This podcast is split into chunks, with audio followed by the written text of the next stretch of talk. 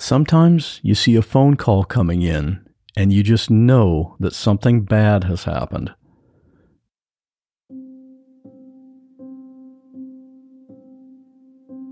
I remember back several years ago when my dad was still alive. He was in pretty poor health. He could still walk around, sort of, but it was with a walker, and it was very slowly. I'm the oldest of three sons, and of the three, I live the closest. It's only about a five or six minute drive for me to get to my parents' place. So if something happened, I'd be the one to get that call. Lots of times my phone would ring and it would be my mom calling, quite upset and worried because my dad had fallen and she couldn't get him up. And you know when a phone call comes in the middle of the night, it's almost never going to be good news. We've had a few of those as well. For my guest today, Bill, life was good. He and his wife had two children David in high school and Kristin, who had just graduated from college and was about to start a career. But then Bill got a phone call. It was from a woman who identified herself as a police detective. The phone call was about Bill's daughter. Real people in unreal situations. There is a man standing in front of me in my bedroom. My friend has been shot. I'm in the literally inside the river and I'm inside my car. He had told me multiple times that he was going to set himself on fire. If you say my name or try to look at me, I'm gonna kill you. And he was just sobbing. He said, Mom, Mom, tell me you're going to be okay. And I jumped on the hood of the car and I held on. And I looked into the garage and he was hanging from the rafters. I had somebody standing on my neck.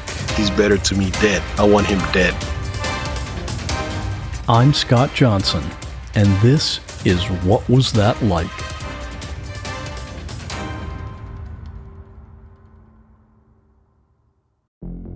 Every town has a dark side.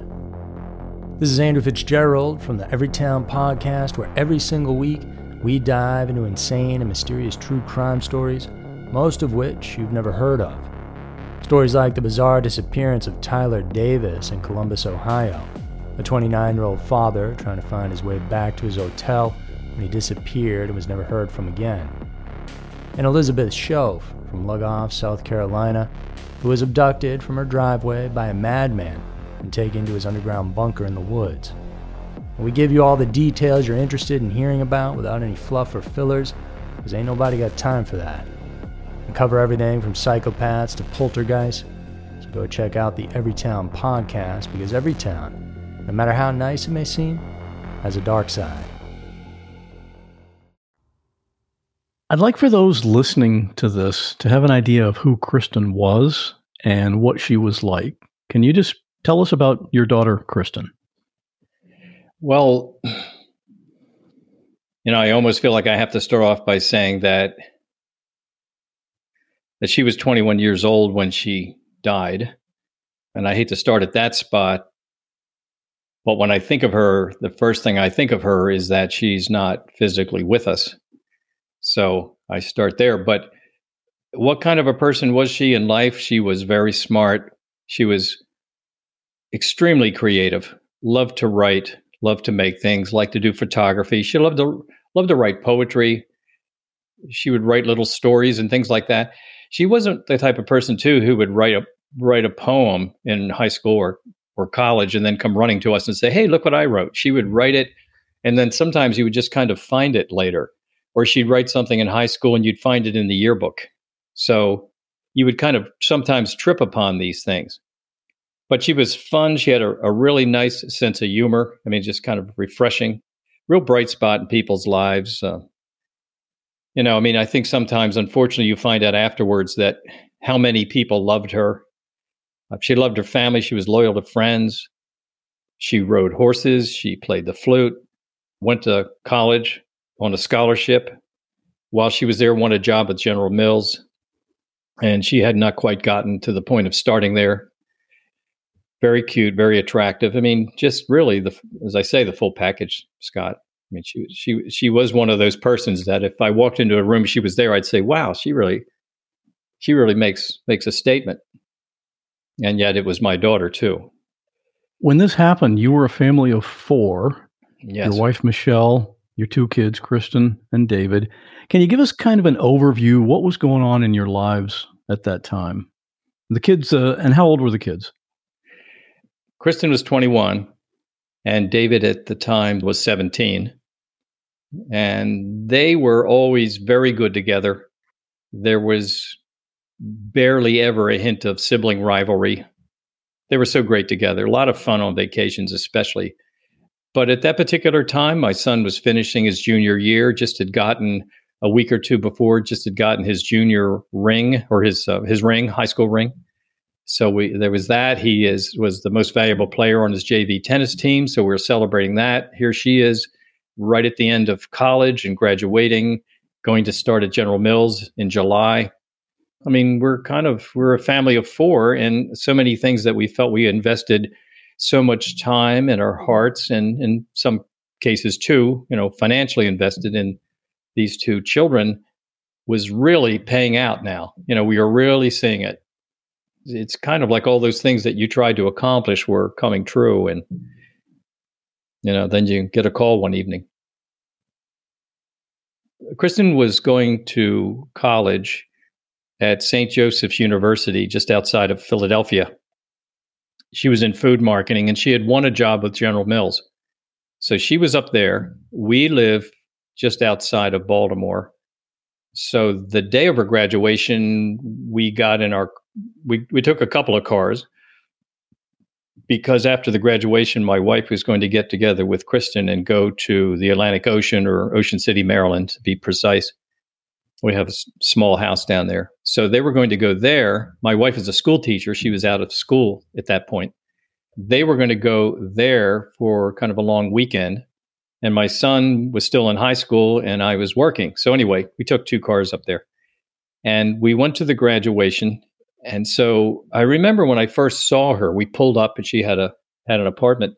She was outside and, and it was just kind of like um, a beautifully lit scene in a movie where it's morning. She's going to graduate in a few hours. Pulled up and I wasn't sure it was her at first. Had this beautiful dress on at that point. Of course, she had to put on the graduation gown and all that mortarboard business and everything. But but I thought, putting it into words, a person who never looked more radiant, happy, somebody who was so proud of what she had done. You know, she was so ready. And so, you know, we kind of joined together and went over to the the whole graduation part of it, which was under a great big white tent. We had to sit there for hours. It was May 14th. And although it was only in the low 80s, it felt like the mid to high 90s. It just, it was a really intense day. But she graduated, she came out for that.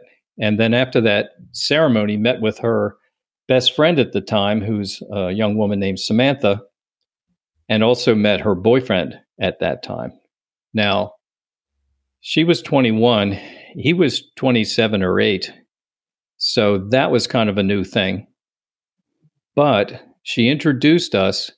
And when I met him, focused on him now, because I was so focused on her, shook his hand like a teletype through my mind were was this thought these precise words ran through my mind is wow i'd never want to tangle with this guy so here i'm just meeting him and i'm thinking i could picture myself duking it out with this guy not a good first impression.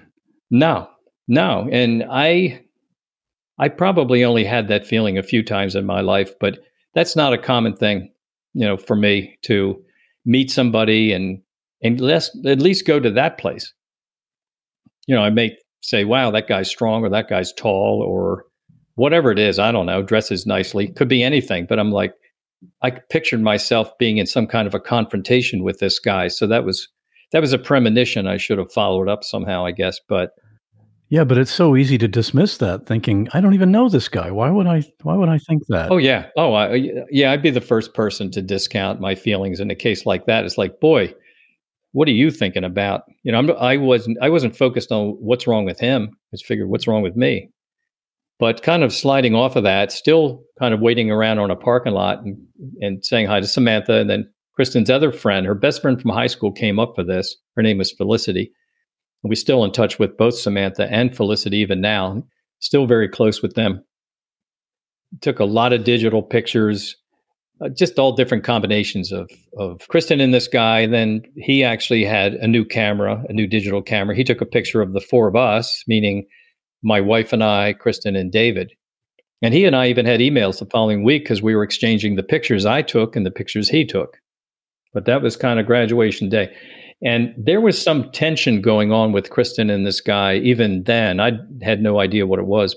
But I said to my wife, and then I said to Kristin, look, if he wants to come with us when we go get something to eat after this, McCormick and Schmick or someplace like that, you know, maybe have him come. And and Kristin didn't want to do that. So I was actually okay with that. I'd rather it be the four of us to just be the core group. But right, that day, that that time is about her anyway. You're celebrating her accomplishment. Yeah, and you know she was in Philadelphia, so it wasn't like we were seeing her constantly. So it was a real catch up time. And Michelle was going to continue on with Kristin to Ocean City, Maryland, but David and I then would kind of say goodnight and kisses and hugs and all. And we were heading back to the Baltimore area to kind of go back to what we were up to. So here you kind of come off the elation of that. You know, you're exchanging pictures, and uh, Kristin had left me this one voicemail a couple days after the graduation, just talking and just going on and on about a camera she also received, which she didn't really use that day, but she was using it and downloading pictures. And this was a whole new thing for her to have a digital camera. So that was that was a, that was her favorite graduation present. She took a lot of pictures over the next three weeks or so. The key to this is that exactly 20 days after that graduation day, on a rainy Friday, June 3rd, 2005, I was with my parents that evening at a restaurant near here, again, the Baltimore area. My wife and son were separately closer to Washington at a, at a graduation party for some friend's son who just graduated from high school. I got a call after I left my parents at this restaurant and said goodnight. They went home. Got a call from a detective who handled it very professionally, but the key was she needed to tell me something and could not tell me over the phone. No matter how much I was in disbelief, I got a detective calling me, What's this all about? And I was like, What, what is this? Who are you? Well, they've already been to the house. No one was there, of course. They had to tell me something. It had to be in person. So that was a lot to swallow driving along in the rain with your wipers going. And I pulled off, got this detective's number, and said, I need to call you back. Called my wife, who was at this graduation party, told her what was going on. She asked me, Is this about Kristin? And I said, What on earth? Why would this be about Kristin? These are local policemen, uh, you know, detectives and all. So I wound up meeting them at a at a giant grocery store near home. I didn't want to meet them at my front door because I you can't be sure who it's going to be, you know, in a situation like that. But met there, and then you know that's kind of when you're handed a parent's worst nightmare when she wanted me to sit in her car. This this the the main detective was a woman wanted me to sit in her car and tell me this thing that she couldn't tell me over the phone. And i said no let's do it here by the automatic doors and with my back up against a gatorade container right by the big windows you know with all the sale signs and stuff at a grocery store. And i said no just tell me here. And she said your daughter kristin was murdered today by her boyfriend. That set us off on a whole new trajectory in life, never to recognize most parts of our lives again at that point.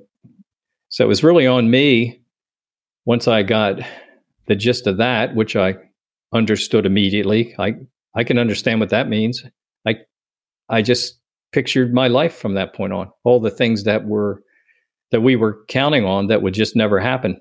The birthdays and the Christmas and holiday get togethers and her getting married to some great guy, presumably, and having kids. I mean, just all these things. I just felt like I was watching a circuit box with the switches being snapped off. Tut, tut, tut, tut, tut, tut. Then, while I was back in my own car driving home, which was a short distance, my wife, who is still at this party, calls me back and says, Well, what did you find out from this detective? you know, I'd called her and said I got this call, and she said, "Well, you know, is it Kristin? And now all of a sudden I know it is. And I somehow didn't give her any details, but she said, We're coming home right now. And I said, Well, yeah, you probably should. My son and my wife came to the house. I called my parents, who I'd just seen at the restaurant, and asked them to come to the house and found a way to say, You know, I'll tell you when you get there what's going on. And sat them in the living room. And, and then I had to kind of like send their lives off, you know, to the same place mine had been for about 45 minutes to an hour. I can't imagine being tasked with telling the family that news. Yeah, and I've looked back on that many, many times, Scott, and I really think I was I was really chosen for that job. The fact that it was then, the fact that my wife and son were not home and somehow they caught up with me. I still don't know to this day how they got my cell phone number, but I have no doubt it was put on me to pass the word to everybody else. And and I I'm not complaining at all. I th- I was the right person to carry that. I mean, I've carried the story from that June 3rd day to now. You know, here you are on a kind of a as it turns out kind of a cool mm. June 3rd evening in the rain and then knowing that you're facing a whole different life when that sun comes up tomorrow and it came up strong. It was a hot hot June 4th Saturday morning and somehow we had the clarity to start to push through all kinds of phone calls, whether it's telling people what's going on or making appointments for funeral homes and at cemeteries. But we were we were in the car and the three of us were going, Michelle, David, and I. And you have a feelings of still just wow, you know, complete disbelief you feel like you just saw her. I mean, this now was 21 days ago, but still disbelief, stress, pressure, horror, anger, shock. And then on top of it, seriously praying for guidance. I mean, just don't let me forget something. Don't let me miss something. Somebody out there tell me what to do, you know, between friends and family and just thoughts coming to our minds to act upon. Yeah, it's not like you had any practice in how to do all this. Yeah, we didn't have cemetery plots all ready to go. You know, at that very same time, my parents had their plots in the military section of this one cemetery, and they were all paid for. It's just all you have to do now is pass away or something. You know, I mean, not that everybody's ready, but you're definitely not ready for your college graduate daughter to be to be buried those first days were just all about getting ready for the funeral and people showing up at the house, this flow of people calling and showing up and bringing food. More people brought more food. I tell you, you, you know, it was, it was every time you opened the door, it was a ham or something. That's what people know how to do, right?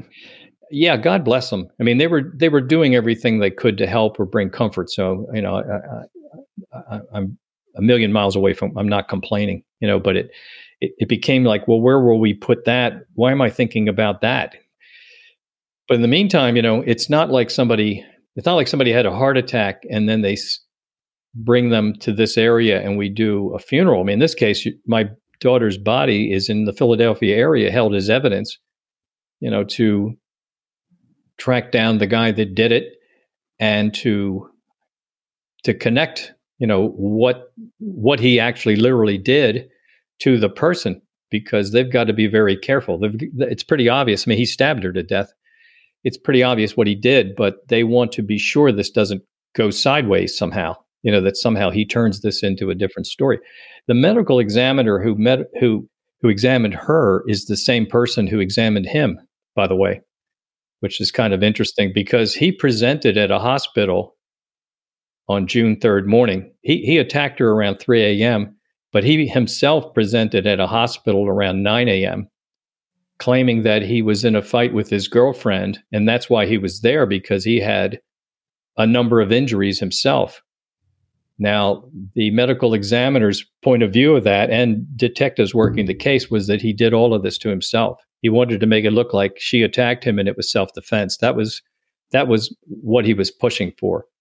And that's why that he attacked her at 3 a.m., but it took until 9 a.m. for him to get to a hospital because he was trying to work at his story. and he was inf- inflicting injuries on himself with a knife at the same time. We went to three different funeral homes first, and the first two just were, I think it was a, a mixture of how the place, quite frankly, looked and smelled. Funeral homes do have that kind of, I guess that's lilacs or something in there. I don't know what people typically, but it has that kind of heavy. I mean, you could be blindfolded and, and most of the time know you're in a funeral home but they were just so dreary.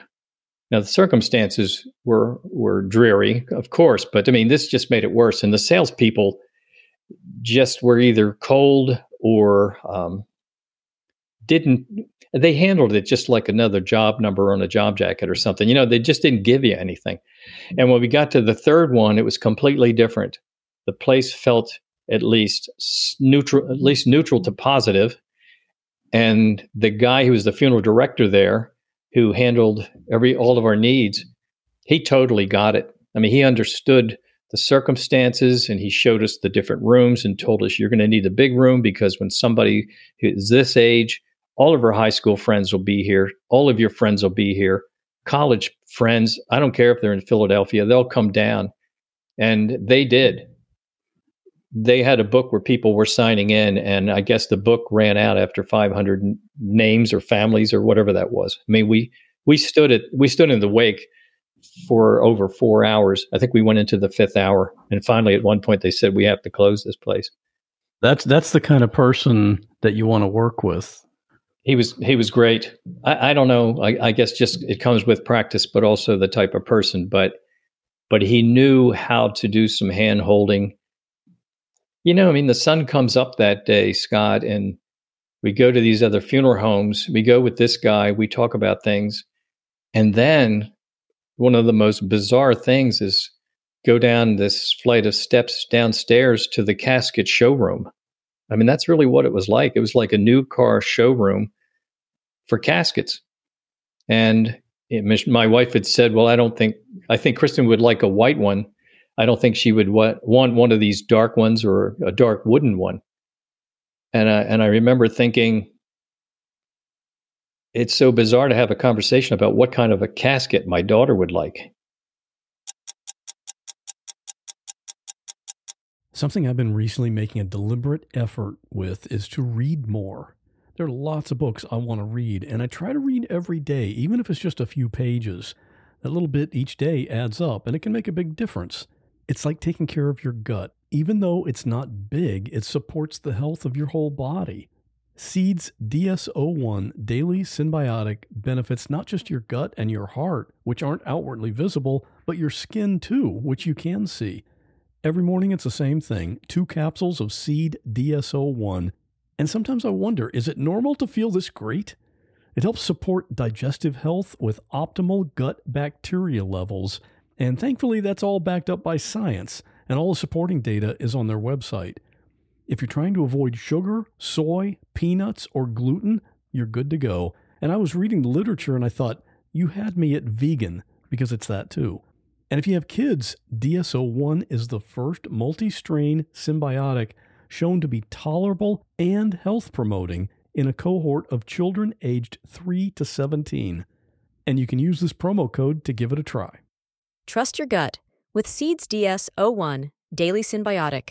Go to seed.com slash what and use code 25what to get 25% off your first month.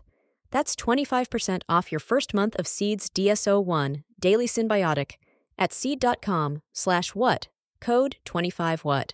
I don't know how many other people do this, but I like to plan my weekly meals. Maybe I'm just weird, but I like quick and easy. That's just one of the benefits you can get with Cook Unity. Go to cookunity.com slash what or enter code what before checkout to get 50% off your first week. One of the dishes I recently had was the Green Goddess Falafel Bowl. Oh, I loved it. The falafel was seasoned perfectly, and I love how crispy it is on the outside, but really moist on the inside. It's a signature dish of Einat Admony.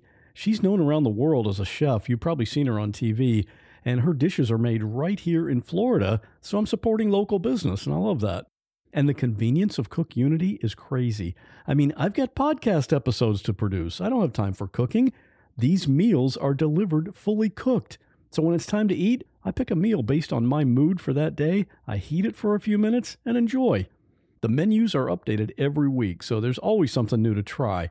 You can choose from over 350 meals based on your dietary needs or taste preferences, or go wild and have Cook Unity pick for you because every meal is just amazing. Make the best meal plan ever with the convenience, chef level quality, and endless variety of Cook Unity. Go to cookunity.com slash what or enter code WHAT before checkout for 50% off your first week. That's 50% off your first week by using code WHAT or going to cookunity.com/what.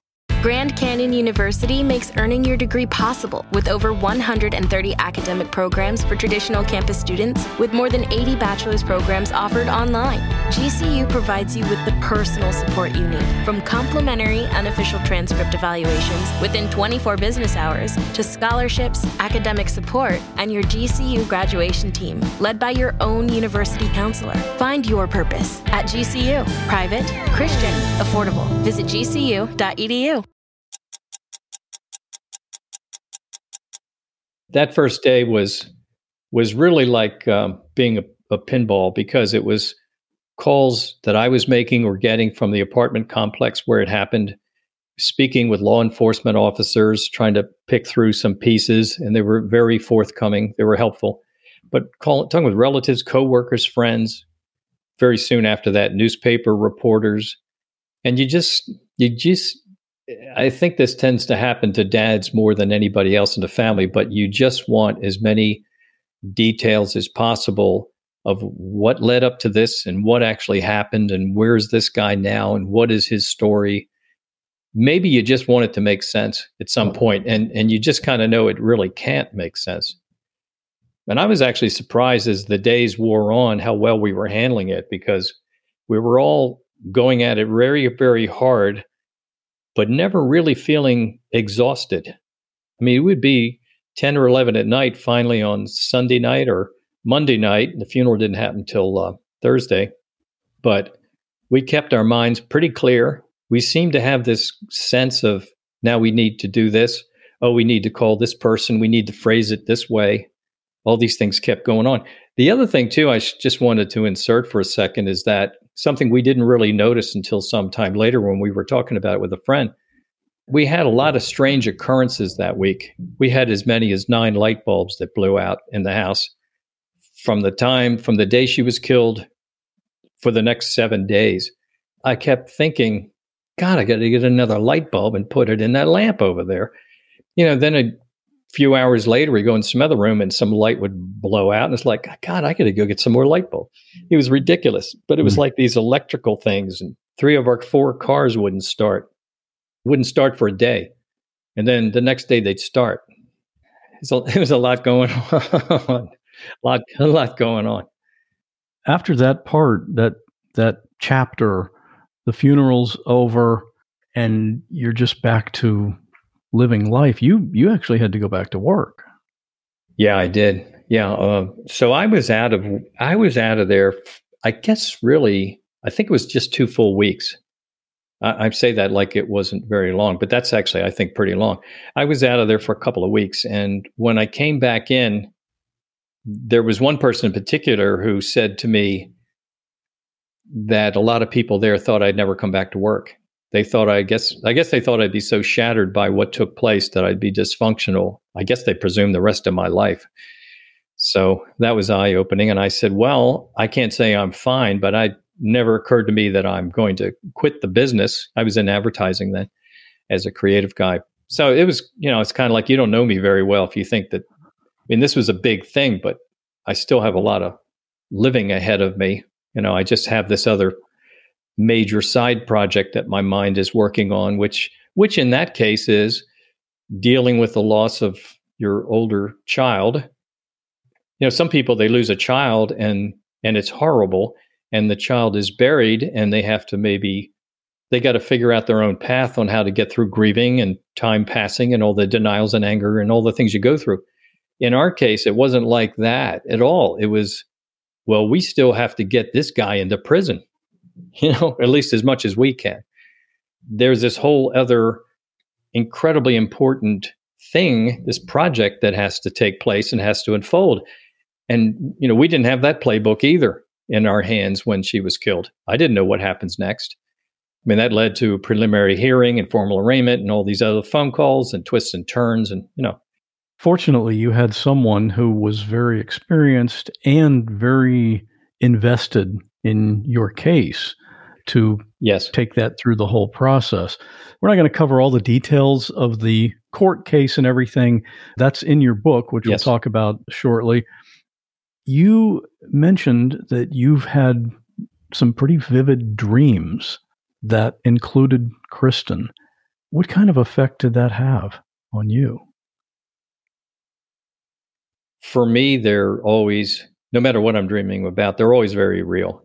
I mean, I'm I'm really there, and I'm not thinking, oh, I'm asleep, but I'm having the story playing along. So so I'm really there. I'm really in that place. It's very three dimensional. It's very colorful. In this one instance, I was at what you would probably call kind of a county fairgrounds. It was kind of eerie. It had the feeling of if there had been a county fair taking place all day and that it, and it was hot all day and now it's the evening maybe we're talking 10 or 11 o'clock in the evening but there's no one else around and you just sort of see the bare bulbs strung in different places maybe from building to building or something like that or on poles with a little breeze going and crickets and things. And it's just me. And there's a little bit of dust blowing around your feet. And then I then I see this young woman walking towards me, kind of a flowing white dress, summer dress, and it's Kristin. And she comes up and we're not saying very much. You know, it's kind of understood. Wow, you know, it's it's so great. It's so great under the circumstances to see you, is what I'm trying to put out to her, and she gets it. And I slowly but surely come to realize that she knows what's going on, which is that it's a dream but then I catch on.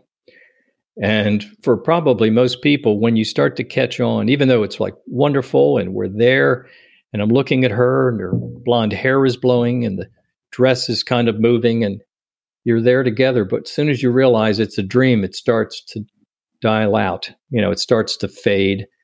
She becomes transparent, kind of. But it was just wonderful. And it was it was as much as I could tell as real. I mean, it, like it really did happen. I mean, it's almost like she came and visited me at night, you know? And I mean, like in my own, you know, place where I was sleeping. But then it's kind of over and she kind of smiles and turns and she kind of walks off from where she came from. But it was wonderful. I mean, it was, there was nothing but a great feeling of spending time with someone you cared so much about and knowing that she was okay, honestly. That was a big part of it. Because when you lose somebody like that, no matter where they are, whether they're whether she's in this room with me right now talking to you, Scott, which is possible. In some ways she could be, but you want to know they're okay, that they're not they're not uncomfortable, they're not in pain. And I really do believe that that she is okay. And and that was that was really kind of informing me.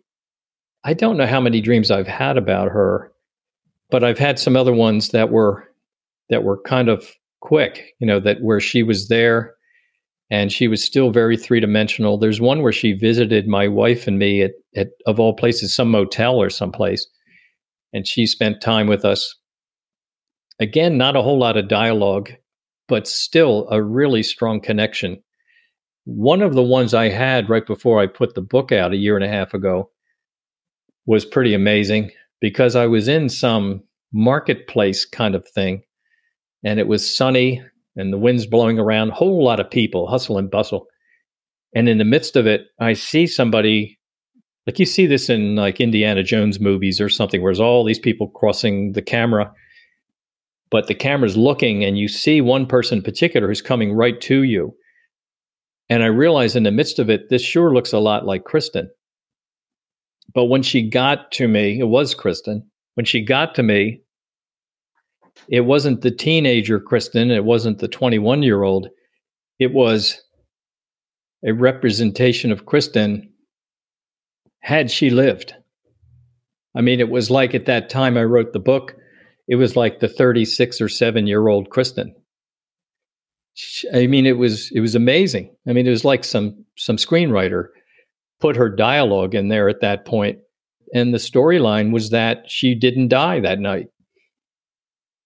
It was that that she had been she had been saved by a fast acting detective and that in the Philadelphia area now this is this is all created in my mind but that in the Philadelphia area there was a team of doctors who were always on standby for cases like this of people who were near death or people who had died and slightly came back and that they saved her but she was in such such rough shape from what this guy had done to her that it had taken all this time to rehab her to the point where she physically and more so emotionally could return to life with people around.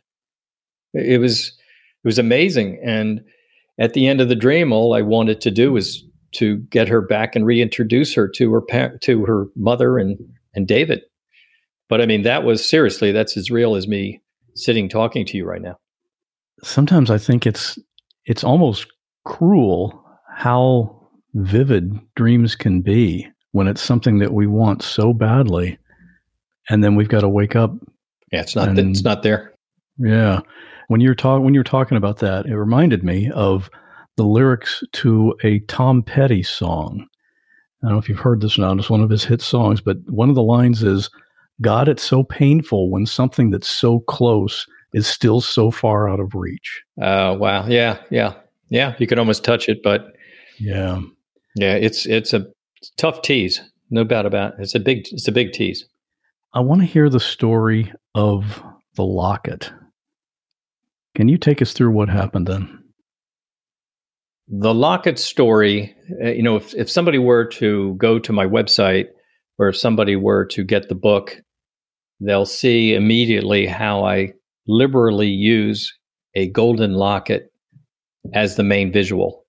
And so when you when you see the book, you'll see the words "When Dating Hurts." You'll see the locket there, and you won't get it. You couldn't possibly get it, but but you will get it if you read the book. You know, or if you, well, of course, you'll get it now just by listening to the story. So what happens is this: if you go to the night of Kristin's wake, now the wake took place sometimes people call that a visitation, but it's the opportunity to come and see the family and offer condolences, say a few words, do things like that. And that was a night where we had just so many hundreds of people that my wife my wife and I received and my son and my grandparents received there that night. Even though my daughter was attacked and stabbed and slashed no less than 50 times still through a lot of great talent, I guess I could say, and you know, she was made very presentable in an open casket situation. So people could see her that night. It was not closed casket. The night of that, Kristin was laid out and we were receiving people. Now, in the meantime, one of my daughter's high school teachers her name is Patricia. Unbeknownst to any of us, Patricia came there that night from home. And instead of standing in a receiving line, she actually came to the back of the funeral home and somehow came in. You know, somebody let her in. And she was on kind of a mission. And her job was to seek out Michelle, my wife, to seek out Michelle's closest friend because she wanted to share something with her. Patricia then caught up with Donna, one of my wife's very closest friends, and wanted to tell her a story of something that had happened to her. Patricia had lost two daughters four years earlier and lost them. And this is like just horrible thing. Lost her two daughters at the same time when their car, which was at the University of Maryland, a storm was rolling in, kind of a hurricane. But sometimes hurricanes have tornadoes in the midst of them, in the middle of them. And the car that these two young women were in, one was a one was a, a senior, I think the other was either freshman or or a sophomore, but the car was was literally picked up while driving and flung over an eight story dormitory onto a highway down below. Obviously, both instantly killed. So she lost both of her daughters, and friends and family had the presence of mind to present her with a locket on each one of the girls' birthdays as they came along. So she had these two precious lockets, and the lockets had pictures of the girls in them. And in each case, one locket would have a picture of the girl who was killed, the daughter, and then Patricia in there, and then also a lock of that girl's hair. So she had a gold one and a silver one. So she came with these two and she showed them to Donna, Michelle's friend, and said, I know that tonight is the wake and I know that tomorrow is the funeral and burial. So I needed to get here because it's tonight or never. But if you wanted to have a locket created, this is the only opportunity for you to snip some hair, save it, and then see about getting a locket made. Once she delivered that, Pat was out of there. That was that for her. So that's the way that went. Donna waited till the end of the evening when people were busy looking at other things and she snipped some of Kristin's hair, put it in an envelope, put it in her handbag and held on to it. A month later, she went to a jeweler and his name is Kevin Welsh. And she told him about this story about her friend's daughter, Kristin, and what happened. You know, that she was attacked one night while breaking up with her boyfriend and was stabbed to death. And he's listening to the story and he becomes particularly emotional about this abusive relationship and this girl who gets killed. In the meantime, Donna didn't know that Kevin was dating someone and was kind of at the end of dating this person. But the person he was dating, now this is a 41 year old guy, never married, handsome guy, dating someone. And that relationship, as it turns out, was also abusive, meaning like this woman was abusive to him and at times was threatening. And it even said to him at one time, before Donna showed up that day, had said, I'll tell you one thing if you ever break up with me, I'll probably stab you to death. Now he has this story that walks in his door with Donna wanting to get a locket made, which he would eventually do. And it's like, oh my God, this girl's story is here to warn me about what can happen to me. So he thought of Kristin as his angel protector, is what he he referred to her as, trying to warn him, you better be careful because what happened to me could happen to you. He's trying to deal with his girlfriend, and she has already threatened him. But sometimes they get together, it's okay. But there's just something off about her, and it seems to be getting worse.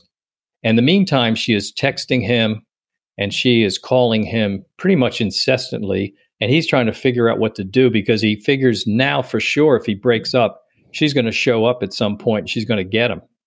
So he's pretty doggone worried. So he goes ahead and he works on the locket. Now he's got to get lockets in. Donna has to pr- approve one. He's got photos of Kristin and her mother, Michelle. He's going to put one on each side of the locket as it opens. And then in the middle, there's a little glass oval window, and that's where he'll put a lock of Kristin's hair. So he's kind of working on it, and it's all aiming towards about two months later. He's got plenty of time when Kristin's birthday is coming along, August 24th of that year. So he keeps getting these phone calls, he keeps getting these text messages harassed from this woman. And he realizes as much as he doesn't want to change his phone number because it's his personal and business phone number, he doesn't want to change it. But he's at the point now he has no choice because this woman won't stop. And he keeps telling her, you know, I, I really think, you know, we're kind of done here. And, you know, I, I don't know if we can go on seeing each other or any of that stuff he keeps trying to be out of town and miss her and everything else. Anyway, he gets the locket done. It's almost August 24th. He he uh, tells Donna that it's finished, and if you want to come o-, she said, I'll come over and pick it up, or my husband will pick it up. One of us will pick it up. And he said, Look, let's do this. I need to drive towards your house anyway, but I also I need to stop at a Verizon store because I need to do something there. And she goes, Well, look, I'll have Brad just meet you there. So they meet at noon at the Verizon store. He's going to take care of the cell phone. He hands the locket over to Brad, the husband. He drives off, loves the locket and everything. He leaves to go take it to Donna. And so Kevin goes, Kevin Welsh goes into the Verizon store and he finds out that if you want to change your phone number, you don't do it in the store. Just call this number and they'll take care of it. He goes, Oh, great. He drives back to his jewelry store. He's sitting in the lot. He calls Verizon, goes through it, and they say, Okay, you know, we can do that right here. So he gets his number changed. He writes it down. He, he gets his new number for him.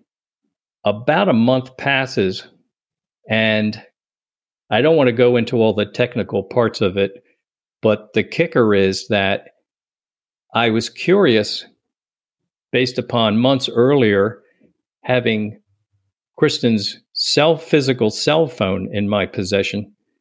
I was curious about any last voicemail messages or anything that was on there. And I did manage to download any voicemail messages and, and I recorded them all just for posterity. And once I did that, I realized I no longer needed my wife and I. You know, we don't know, we don't need this line. You know, we don't need her her uh, phone number. So way back in June, we had her number retired, so to speak. And I had asked them at the time when they retire a number, what actually happens? And they said, well, as soon as we get off the phone, that number's shut down and it's put in retirement, so to speak, or suspension for two months. But then rough, you know, two months from now, practically to the day, it'll kind of come back out and someone else will get it. So it's like, okay, well, that's fine. Anyway, I was able to discover that Kristin's number that was retired or suspended in late June of 2005 came back out in late August of 2005. And when, when Kevin Welsh got his number changed, purely coincidentally, he wound up with Kristin's phone number. So here's the guy who has this abusive relationship going on, needs to get his number changed. And of all the numbers that could possibly go back out that day around that time, but that precise second, the guy who had such a connection to this girl who was murdered by her boyfriend, he winds up with her number totally i don't even know if you call it a coincidence. I mean it just that's what it was. How did you realize or eventually come to realize that he got her number? Yeah that, that's a really good question. So so what happened was this. There was a day let me do the chronology just quickly again. She was killed in june. Donna went to kevin welsh at the jewelry store to get the locket going in July of 2005. In August of 2005 is when the locket was given to Donna, who then gave it to Michelle, by the way, on Kristin's birthday, August 24th. And then a month after that, there's something called a formal arraignment, and that was in Philadelphia. My wife and I were in Philadelphia for that. And that's when they bring in the guy that did it, the murderer, and they tell him point blank, here's literally what you're charged with first degree murder, third degree murder, possession of a instrument, you know, of crime or that could kill somebody, different things like that. When we were leaving there, one of the well, one of the things I did was there were two voicemails on my phone, and I would listen to them from time to time. They were both from Kristin. I was able, phones were very different in 2005 than now. But in those days, through hitting a series of buttons, you could get the information as to when the call happened, how long the call was, who it was from, different things like that. But I'd listen to Kristin's messages and then I'd also hit the buttons that would tell me when these were just to reinforce. I sort of already knew. But this one time I hit it, instead of saying that the call was made from Kristin's phone, it said the call was made from a phone from a guy named Kevin Welsh. And I didn't know who that was. You could hit a different button. You can call back whoever left the voicemail. So I called back, got his voicemail message. You know, this is Kevin Welsh. Sorry, I'm not here right now. Things like that. And I left a message and I said, you know, my name is Bill Mitchell. My daughter's name is Kristin. I know you don't know me, but you might know my daughter. I'm wondering if somehow she may have left a message from your phone. Even though I knew it couldn't, I just hadn't heard about this guy. I left that message. Please call me back if you get a chance. We're driving back from the Philadelphia area courthouse to Baltimore, and my phone starts ringing. But when my phone starts ringing, you know, you could even in 2005 assign a ringtone to specific people. You could, you know, could be a siren, could be anything, could be a bird chirping. And it was giving the ringtone as if Kristin was calling me, someone who had passed away months ago. And I'm driving the car at that time, and my wife's saying, Why aren't you answering the phone? And I said, Because that's Kristin's ringtone. So when I answered that phone, it could have been Kristin on the other end. I didn't know what was going to happen or some cruel trick. But all of a sudden, it's this deep voiced guy named Kevin Welsh. And it's like, what is this? This episode is made possible by PWC. It's getting hot out here. Moving the mercury can help move your business. PWC helps turn sustainability theory into real world action. Reduce your carbon footprint while increasing transparency in net zero commitments. Start with reporting to identify your climate risks and reinvent your business. Create a more sustainable business and a stronger planet. It's all part of the new equation. Learn more at thenewequation.com. So he described who he was, and he said he was a jeweler in the Baltimore area, told me where his shop was, and I realized wait a minute, wait a minute. I think I've been to your shop, which I had been one time based upon a recommendation from this Donna. And I said, Did you make a locket for a young woman who was killed? Did you make a locket for Donna? And he said, Yeah, I just gave it to her three, four weeks ago. I said, Oh my God. I said, Somehow you've got my daughter's cell phone number. I will tell you, you know, if you've ever had shock waves go through your system, me, my wife, and Kevin Welsh on the other end of the line, it was right then. I mean, it was just like I cannot believe. And I didn't even know the story of the girlfriend at that time. When we finally caught up with him, we found out about the girlfriend situation. So that's why he changed the number and everything. But yeah, he got Kristin's phone number. And he and I are friends for life. I call him Brother Kevin, and I'm Brother Bill to him. And when I go to call Kevin, I still see him and talk to him a lot. He's participated in a lot of parts of our life, but when I go to call him on my phone, it actually still says Kristin next to the phone number. I, I never changed it to Kevin, but I know it's Kevin's number. Pretty incredible. It is. It's it's completely incredible. Well, you mentioned Kristin's voicemail that you had kept and and listened to, and that's one of the ways you stay connected in some way with her. Hey guys, Kristin. Um, I got your message. It is about ten twenty on Wednesday morning, and I am at the new apartment. It's beautiful. Um, there's a lot of stuff to be put away and a lot of stuff to be done. But I did get your message from last night, and obviously things were a little hectic. Like I was really tired and trying to put stuff away and whatnot. Moving is quite an adventure. Um, but the movers were great, and everything went really, really well. Nothing got broken. They packed everything like wrapped in paper in boxes, which is crazy. Like they did a really good job. So um, give me a call back when you get this. I love you. I guess you're at work. I'll talk to you later, Dad. Bye. What goes through your mind when you listen to that voicemail message? It's uh, it's a connection to better times. It's a connection, obviously, to the living Kristin.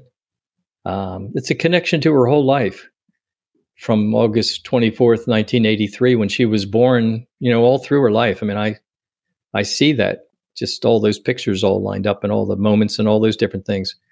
I don't, I never feel bad listening to them. I feel, feel good listening to them.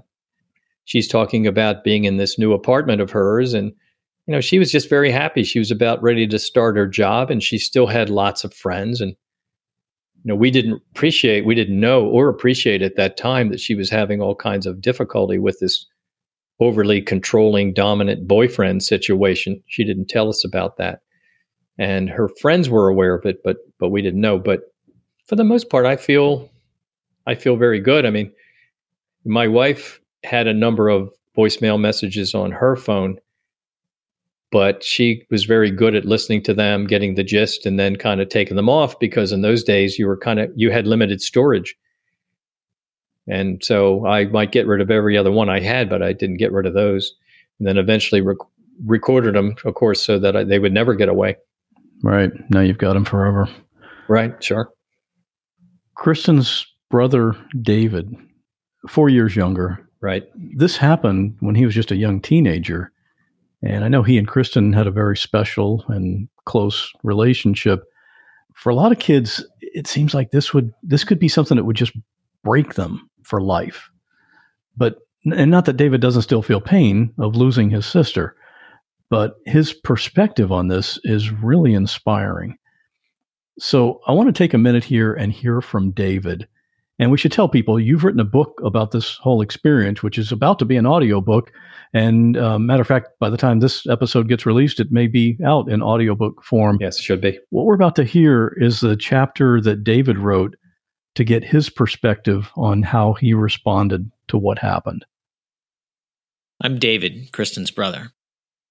On the morning of June 4th, 2005, the day after I found out that my sister had been suddenly torn from our lives in an unthinkable manner, I experienced a moment of personal revelation that was critical in shaping my outlook on both my family's tragedy and on life itself.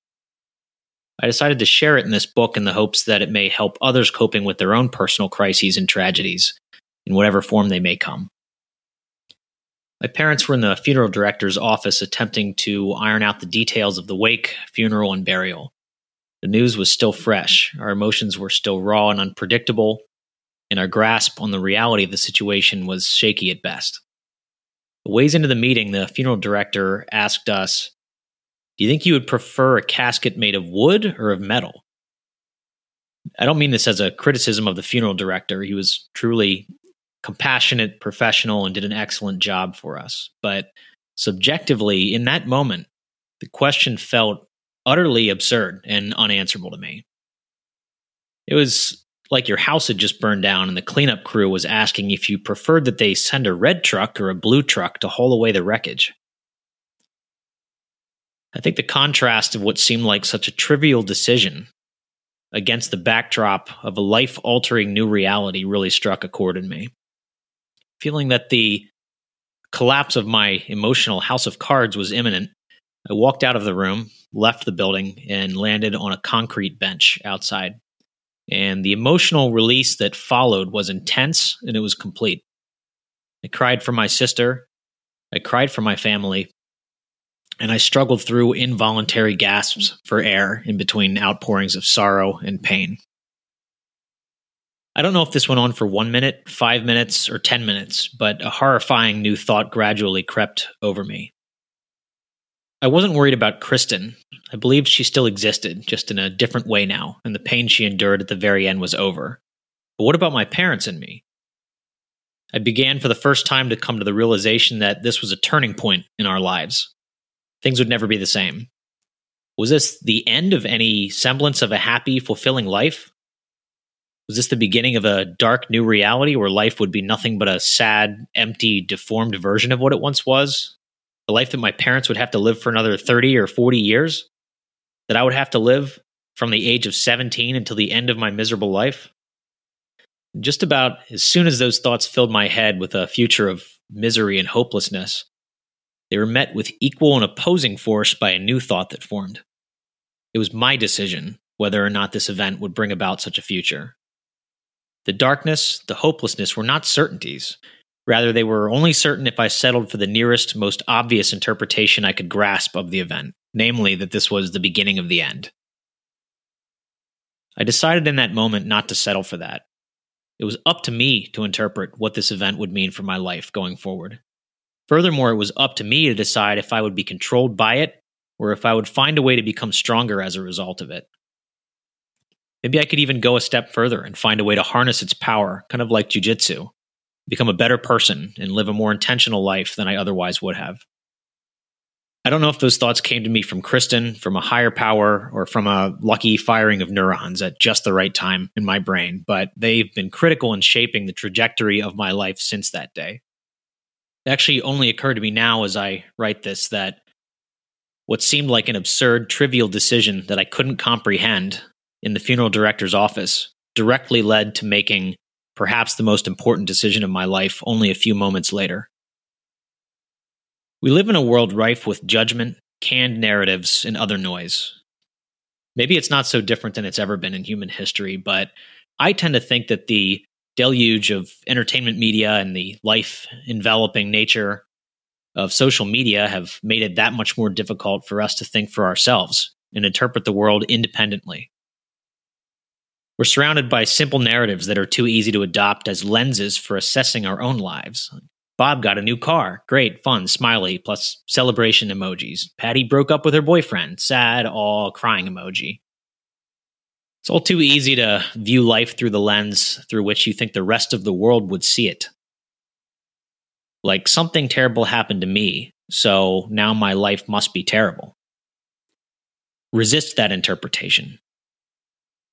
I don't pretend to think that every person facing a tragedy or a crisis can avoid pain and suffering. My family and I have suffered greatly. That being said, if you're one of these people, I urge you to believe that you have the authority to decide what it means in your life, even if simply to decide that it will not destroy you. That decision can have a powerful impact on the long term severity of your suffering and the degree to which you can find happiness and fulfillment again one day. It did so for me. David seems to have a wisdom that was beyond his years. You know, to have what a great outlook on that. David, when he was even a little kid, and I mean like three, four, five years old, David was what some people referred to as an old spirit. I don't know if you've ever heard about that before, but it is. I mean, look, you know, when you've got somebody that's three years old who is having these deep conversations with a priest about God and wanting to know more I mean, I have pictures of him when he was maybe, I think, all of like 10 or 11, sitting in a hammock with a minister after one of my cousins was married. And they're, they're in this swinging hammock. They must have been there the better part of an hour. But this man had been, I believe, a Catholic priest. Then he became kind of a minister of some description. And then he became like a Baha'i priest or minister. I'm not sure what they call them with that. But so David was just fascinated that this man had kind of moved from one thing to the next. And I mean, they're having this great conversation.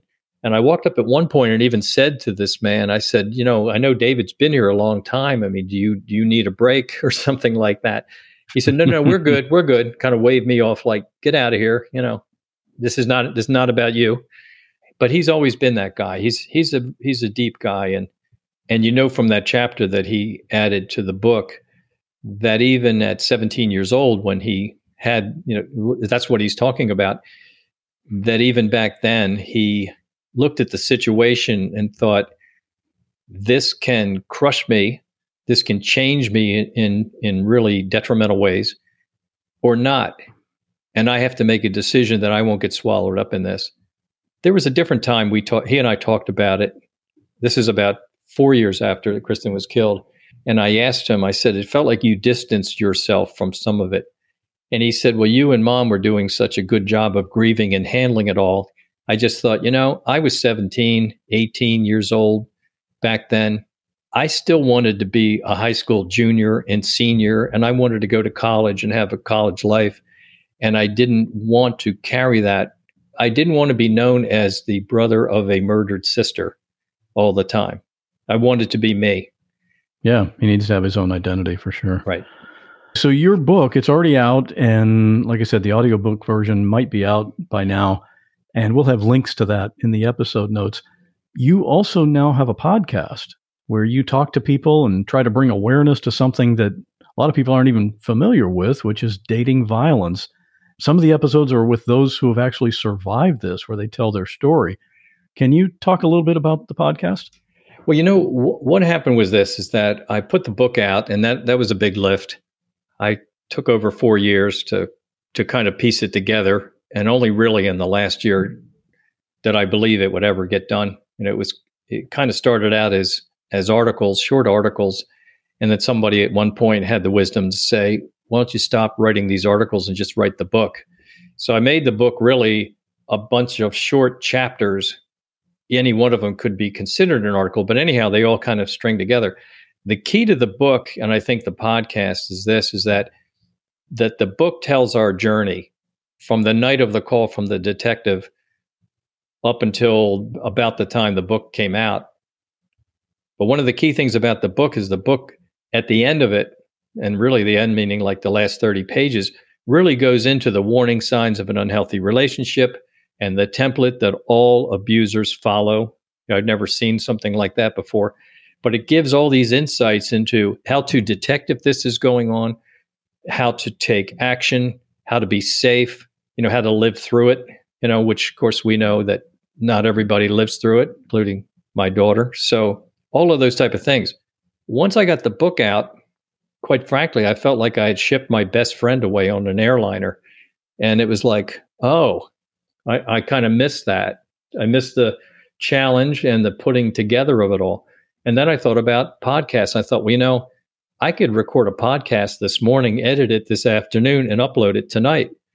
And I thought, I'd like to take some of the characters in the book and bring them to life so people can hear from them, which then led to bringing on domestic violence counselors, maybe going back and getting some of the law enforcement people who were involved in the case, which I've done, maybe go and get mothers of victims and fathers of victims and and of survivors and then bringing actual survivors on. So i have male and female survivors on the podcast.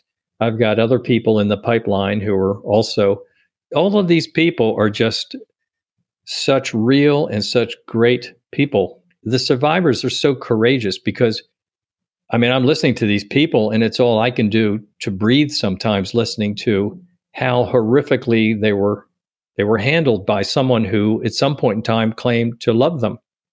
And then to see how they worked their way through it, how they found ways to cope, how they found ways to get out of that relationship, get it behind them.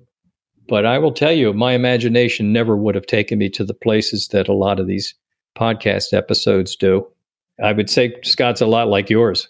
I mean, some of the stories that you have are just spellbinding. They're so compelling, and I and I think that in in uh, uh my own way over here, you know, with uh, domestic violence, dating violence, that I really have the greatest ad- admiration for people who who do this for a living, and they don't get into it for the money. You know, professional domestic violence counselors. The one thing I can guarantee is they never get rich. But on the other hand, they're really actively bettering or even saving lives, bringing comfort. Yeah, sometimes the rewards of work are not just financial. Yeah, sure. That's the truth. Well, we're going to have links to everything that we've talked about here your book, your podcast. And the main thing is if anyone went to your website, which is whendatinghurts.com, the links to everything are there as well. And you're right. A lot of the matter of fact, we've on on this podcast, I've done a few episodes that have kind of dealt with this subject. Yes, you have, and you did it well. By the way, uh, it was interesting listening to some of yours because because you would start down a path or a, pre- a problem would be presented, and I was wondering how you'd handle it, and you and really you went right where I would have gone. So, yeah, yeah, you you really under you do understand this uh, this whole issue. You really do. Thank you. I appreciate that. Yeah, I mean that sincerely. Bill, thanks for coming on. Thanks for sharing your story, and I uh, hope your work continues because it's doing a lot of good. Thank you. You know, I, I, found out a long time ago that the best way I found to help me or to help us is by helping other people. I wouldn't say I figured that out. I just kind of experienced that. So to get up and give a talk, let's say speeches, uh, and I, and I have a lot of, I, I list every speech I've given, every interview is, is on the website. But to get up and give a talk and then afterwards you know you're trying to get your get your DVD back from the video you played and you're closing your computer and doing, you know, you're kind of a little bit tired and you've answered questions and all, and you're just about out of there. Inevitably, someone will come up and say, Thank you so much because I went through one of these. And, or I've had people come up and say, I heard you speak here four years ago. And I just want to tell you that here's what I've done over the last four years since I heard you speak. And you hear these stories of how they were in rough shape or they were in a bad marriage. And now it's like the sun's come out, the clouds are gone, and they're happy and they're with someone else or they're remarried or they're with nobody, but they're happy. That's the big jackpot for me. Bill and I didn't talk a lot about the court case, but he did go through all that in detail in his book. The man who killed Kristin was convicted and sent to prison, where he'll hopefully be for a very long time. One of the things I really appreciate about Bill is that he's taken this horrible tragedy and turned it into something very positive, and it's a cause that continues to be helpful for a lot of people. I think that's something that would make Kristin very happy. You can get links to Bill's website and podcast, as well as contact information for the National Domestic Violence Hotline and other great resources at whatwasthatlike.com slash 99. And did you know that the podcast Facebook group is going to be shut down in just a few days? That's right, we've made the move. And our new place is community.whatwasthatlike.com. We already have a few hundred people over there, and new listeners are joining every day. It's great because there are no ads, no distractions, and unlike Facebook groups, when something gets posted, all of the members of the group find out about it. We talk about podcast episodes and a bunch of other thought provoking things, but never any politics. No way. So if you'd like to join, this is your invitation. You can sign up at community.whatwasthatlike.com, and I hope to see you there soon. And here's something that might surprise you. Quite a few of the stories you hear on this podcast actually come from people who listen to the show. It's true and it's becoming more common because of the audience getting bigger and bigger. So I wanted to let you know about a few of the stories I'm looking for, specifically, just in case you've had something happen that might work for the podcast, or maybe you know of someone who's been through one of these situations. I'm looking for someone who's fallen off a cruise ship while it was underway. Someone who had a small child kidnapped by a non family member a passenger who was on a train when it went over a cliff, or a passenger in a car when it was hit by a train. Someone who was trapped in rubble for a day or two after an earthquake and then rescued. A prison employee who is or was in charge of executions. And a non firefighter who ran into a burning home or building and rescued someone. So if you or someone you know has been through one of those situations or something else that would be similar to those, I'd love to hear about it. There's a page on my website where you can do this. Just go to whatwasthatlike.com and click on Submit Your Story. And the cool thing is, even if your story might not be a good fit for a whole episode, it might still work as a listener story. Each episode now ends with this segment called Listener Stories, and these aren't interviews, they're just one person telling something about what happened to them. It might be funny, or sad, or amazing, or maybe just interesting. It's just you telling a story in three to five minutes. If you have something like that, call it into the podcast voicemail line 727 386 9468. And with that, here we are at this week's listener story from Nancy about her first experience with having to call 911. Stay safe, and I'll see you again in two weeks. This is the story of my first experience calling 911. It was frightening. The day was a beautiful New England day. The colors of fall had just started to turn a gentle shade of gold throughout the backfield of my parents' home up in Massachusetts. It was a day where the idea of making cookies just sparked into my head and something that I actually loved doing. The night before, mom had made a beautiful broiled steak for dinner. It was one of her favorite go to recipes. And I guess in those days, actually, the broiler was sort of like the microwave today in our household fast, easy, and produced a decent meal. As habit prevailed, nobody typically took out the broiler to actually clean the pan because it was a job that all of us hated. So that night, the pan stayed in the oven. The next day, as I had finished making all the dough for the cookies, I turned on the oven to preheat it to a nice warm temperature of about 375. Within minutes, I noticed a smell that was just not quite right. As I turned around and looked into the window of the oven, I saw an amber glow. Definitely something not expected when you're preheating the oven for cookies panic struck and I knew that those were flames shooting up inside the oven, something I didn't expect that day. Within seconds, I had called mom and said, Please help me. Something's wrong. Call 911. She came running into the kitchen and immediately dialed our local emergency fire department. Our 911 team was a local volunteer group, which is very typical of New England rural communities. The dispatcher was good enough to explain what to do and what not to do. We followed her instructions to a T and waited outside for the fire department to arrive. As they came, we followed them into the kitchen and flames had started to come out of the back vent of the, of the oven. Within seconds, they had quickly put out the fire, calmed us down, but honestly, our nerves were rattled as we sat in the cool air on the back step of the kitchen door, just thinking what might have happened. Our dogs were in hand, our hearts were, were calmed, and our fears put at ease. Thankfully, the oven remained intact and in good shape, as did the rest of our house.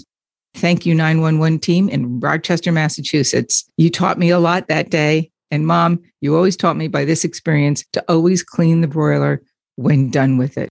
P.S. The cookies were great. Hello, this is Nancy May, the author of How to Survive 911 Medical Emergencies, a step by step guide before, during, and after. This book is available on Amazon.com.